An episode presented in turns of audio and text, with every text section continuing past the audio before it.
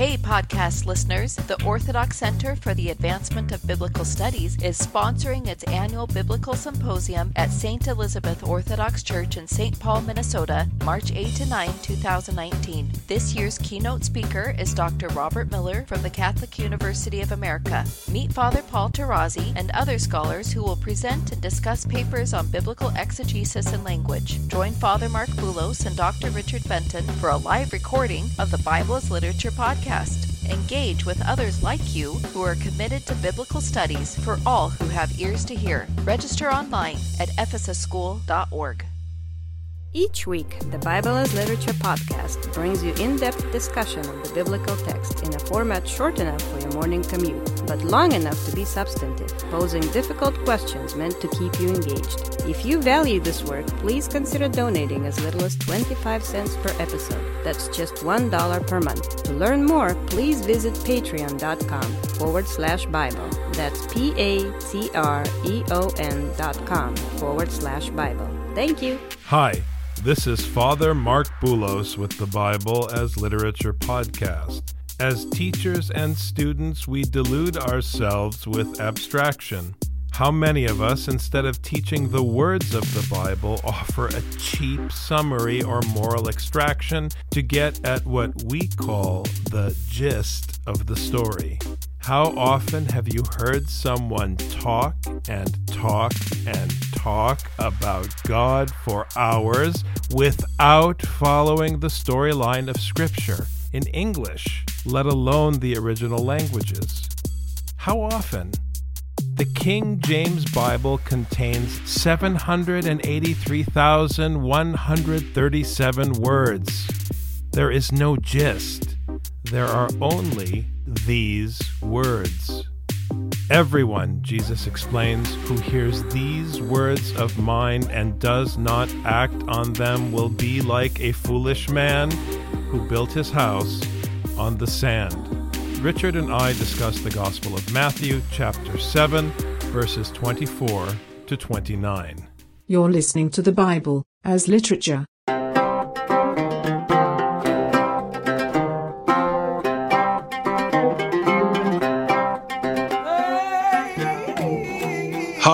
This is Father Marc Boulos. And this is Dr. Richard Benton. And you are listening to episode 264 of the Bible as Literature podcast. Last week, we spent some time talking about the question of fruit. What constitutes the fruit of God's instruction? And we challenged the notion that the signs and the wonders in Scripture are themselves the manifestation of the fruit of Scripture the true fruit of the commandment is the actions prescribed by the commandment. We can consider these actions fruit because if you trust the commandment and you do what it says, you trust that it will achieve what it wants to achieve through those actions.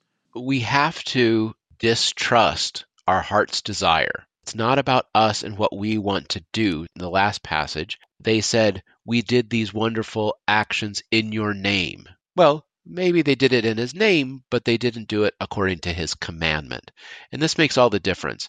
Just because you do an action and you say, Oh, I did this in the name of Jesus, doesn't necessarily mean it was done according to Jesus' will there's one will that's allowed, and that's God's will. We are not allowed to act according to our own will, only according to the Lord's will. And the only way we know that we are acting correctly is if our will is subsumed by that will. So we have to ignore what we desire on our own in order to do only what the Lord wants. The fruit is of obedience. We have to act obediently. We can't do the right thing because we decided it was the right thing. We do the right thing because Scripture decided it was the right thing. That's the only way we can function. That's the only fruit that's acceptable. If we do the right thing because we think it's right, that is the path towards self righteousness. And we're coming now with this section, Richard, to the end of the Sermon on the Mount, which began with the Beatitudes, a lengthy sermon given to supplant our righteousness, our self righteousness, our self directed sense of correctness, to replace and supplant that with the commandment that produces its fruit. And that fruit is the actions we take through our submission to the commandment. Therefore, everyone who hears these words of mine and acts on them may be compared to a wise man who built his house on the rock. Typically, when people talk about wisdom and someone being wise, they think about it in terms of the individual's experience, their knowledge, their abilities, because that's how we assess things as human beings. We respect people who have experience and knowledge and ability. But here in verse 24, somebody is wise when they act the way Scripture tells them to act. This is a really important point because Scripture offers you a shortcut to wisdom. It gives you the behaviors of a wise man for you to simply model before you yourself become wise. You are not wise, but Scripture, through your obedience to its instruction, makes you act like someone who is wise. Now, if you're practical, you know that someone who acts wise, whose actions are wise, is wise irrespective of what you think is going on inside of them. Here, the famous example from computer science of the Turing test for artificial intelligence is highly functional. If a computer interacts with you like another person and you can't tell that it's a computer, then by the Turing standard, that computer is intelligent. Now, the funny thing about obedience in Scripture is that when you act out the actions of a wise man according to Scripture's definition of wisdom, through your obedience and the repeated actions that your obedience to Scripture produce in you, you will become wise. Your actions will teach you. We've covered this before on the podcast, we imagine that everything begins with an idea. Scripture is flipping it around. Everything begins with the action. Don't ask whether you love your wife. Begin your day by hugging your wife and greeting her with a kind word. Do it every day, and everything else will fall in place. The only way you became a master at painting in the 18th century is you had a master, and your first job would be to fetch their paints and watch them as they mix their paints the next thing you would do is you would copy their paintings. They would give you a painting that they painted and you would have to copy it. And they would critique you on whether you copied it faithfully to the original. And as soon as you could consistently and faithfully imitate precisely the strokes and the colors of your master, then you could be an artist. These words that Jesus teaches are those strokes and colors. If you want to be a master of this teaching, you must be a student of this teaching. So you begin with the words. Now, I've heard a lot of times people saying you need to know about the Bible, you need to know Bible stories.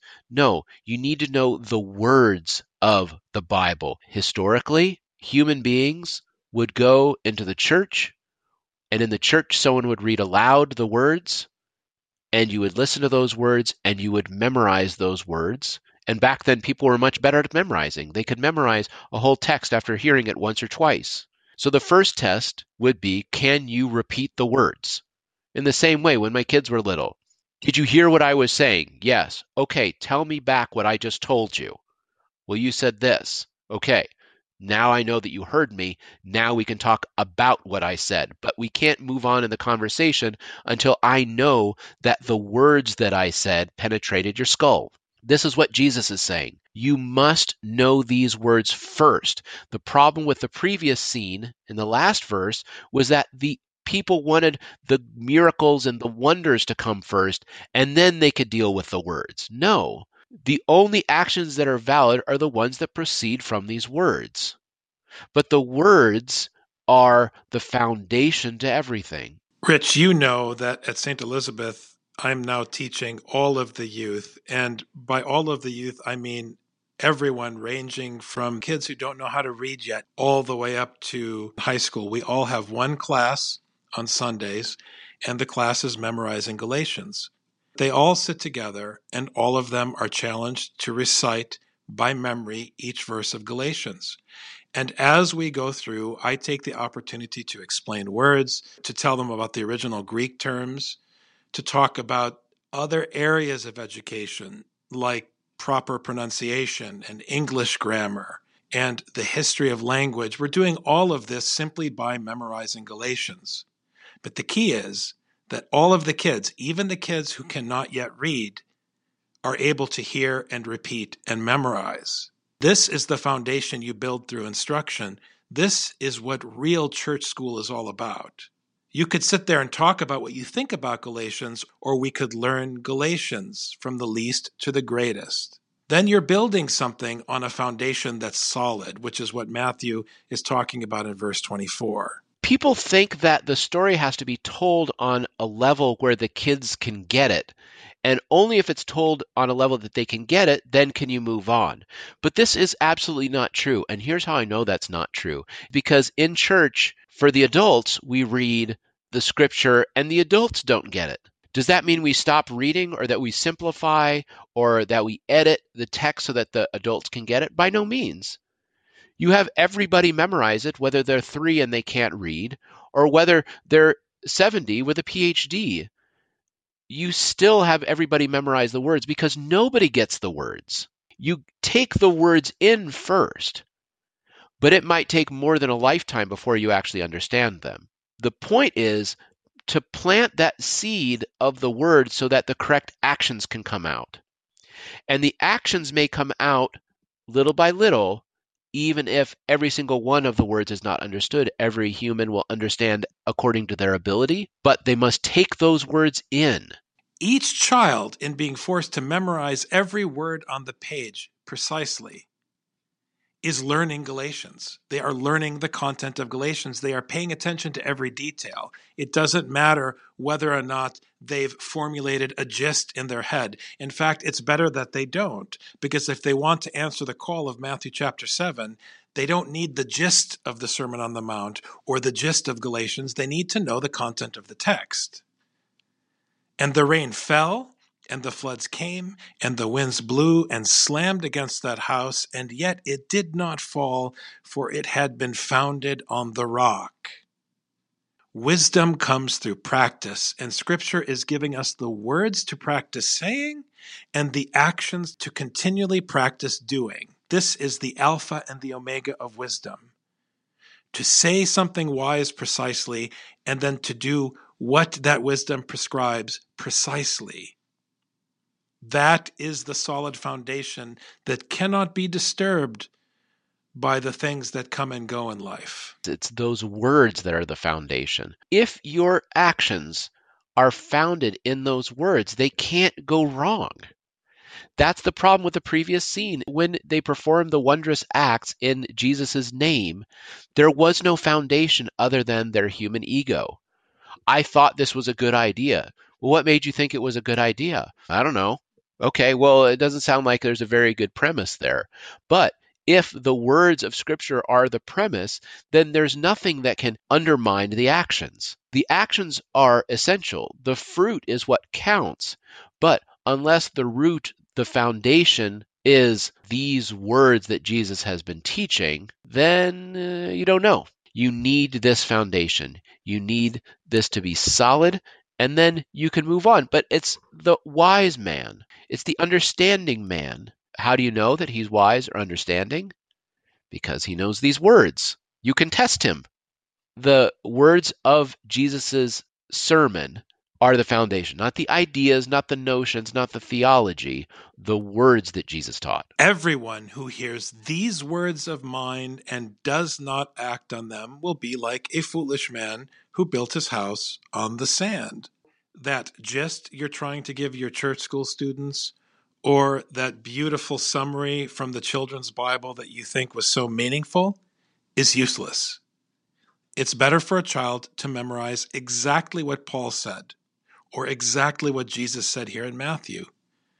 I challenge all of our listeners teach your children to recite the Sermon on the Mount by memory. Teach them to recite the Psalms by memory. Have them memorize Galatians. We chose Galatians for the church school class at St. Elizabeth because if you know Galatians, you know Scripture. Teach something. To teach actually means to teach something, not to pontificate. So, my children did memorize the Sermon on the Mount when they were little. My wife taught them over many, many days, many weeks. For the person who doesn't know these words, they think of what prayer is.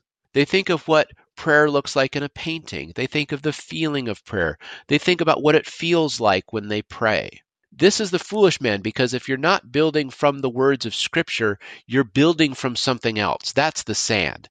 Some feelings and some notions. That's what you're building your understanding of prayer on, and that's what your actions of prayer are built upon. But when my kids learned the Sermon on the Mount and didn't have experience with prayer outside of it, then for them, prayer means do it in secret. Prayer means our Father. Prayer means don't pray for the things that God already knows you need. When my kids would talk about prayer, they could talk about prayer more logically than many adults could. Because adults, when they talked about prayer, they would talk about prayer in general. But the prayer in general is founded precisely on the sand that Jesus is talking about. Whereas when my children, even when they were children, because their experience, so to speak, of prayer was only these words that Jesus was teaching in this sermon, they were solid when they talked about prayer. The rain fell and the floods came and the winds blew and slammed against that house, and it fell, and great was its fall. The emphasis on the magnitude of the fall is important because building up a house on lies is like building a bubble in your economy. First, it was the dot com bubble, then, it was the housing bubble, puffed up on falsehoods. So, if you build a house with your words, and as a human, you want to build something great and glorious, it's going to be a great and glorious lie and when it falls, the fall will be great. Scripture, interestingly, if you obey it, puts you at a level lower than that to which someone would fall. You can't fall from the bottom. It's like in Luke if you come and you sit at the front, the master could put you to the back of the feast. But if you take the worst seat in the house, there's always a chance that he can bring you to the seat of honor in the front. So, of course, it's going to be a great fall because at the end of the day, when you speak words, you speak words to honor yourself. Yes, you're honoring yourself. That's the point. You're honoring your ego. I think it's beautiful that these are the last words of Jesus in the Sermon on the Mount because it expresses the results of acting according to your own ego, acting according to your own thoughts, your own feelings, your own, your not his words. It's not about obedience. It bookends beautifully the Beatitudes in the beginning because he describes all people with the smallest of egos the poor, those who mourn, the meek, the hungry and the thirsty, those who are merciful, pure in heart, peacemakers, persecuted for righteousness' sake, those who are reviled. Those are the people whose ego has been deflated. The ones who act according to their own words are those with an ego greatly inflated. Did you hear what Jesus had to say? Did you? Let me hear what he had to say. And now it's time for you to recite the words. When Jesus had finished these words, the crowds were amazed at his teaching, for he was teaching them as one having authority and not as their scribes. This section of Matthew is very specific. Listen to the text. Which words? These words. And again, verse 26 everyone who hears these words of mine. And again in verse 28, when the crowd had finished these words, he's not talking about the gist of what he's saying. He's talking about what is written in this text. Matthew is saying you are accountable to what is written here, these words. And the authority with which he speaks is the authority of these words. If you say exactly these words, the words that you form with your lips carry the same authority that Jesus is exercising here.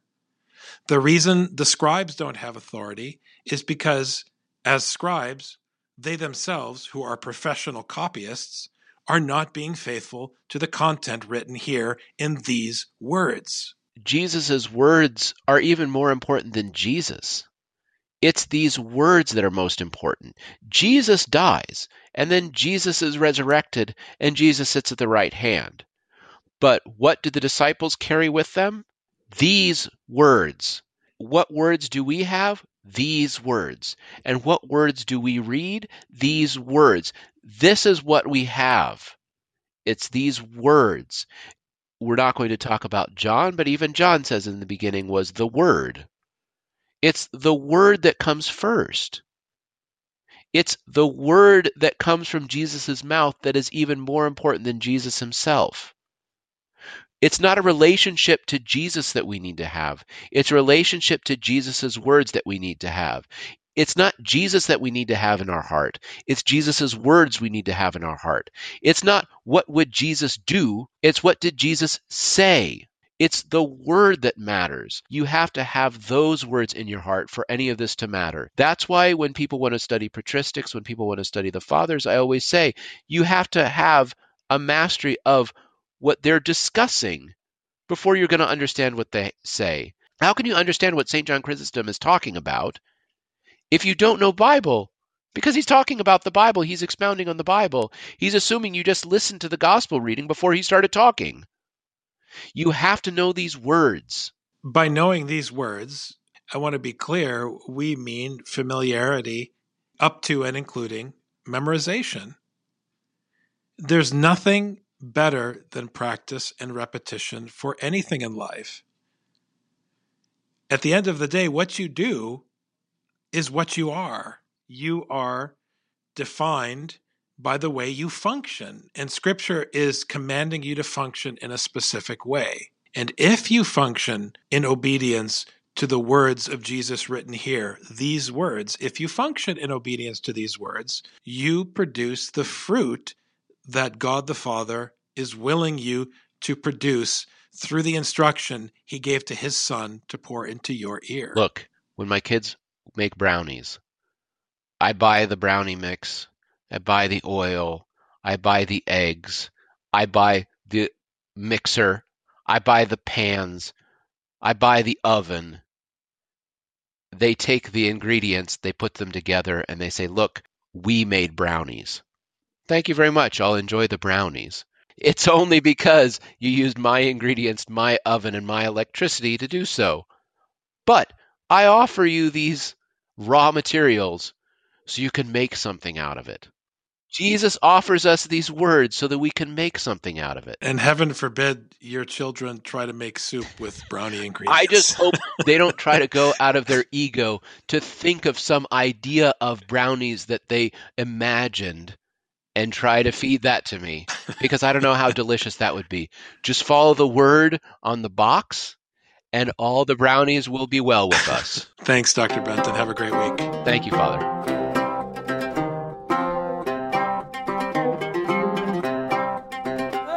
You've just heard the Bible as literature. Thanks for listening. The Bible as Literature is a production of the Ephesus School Network.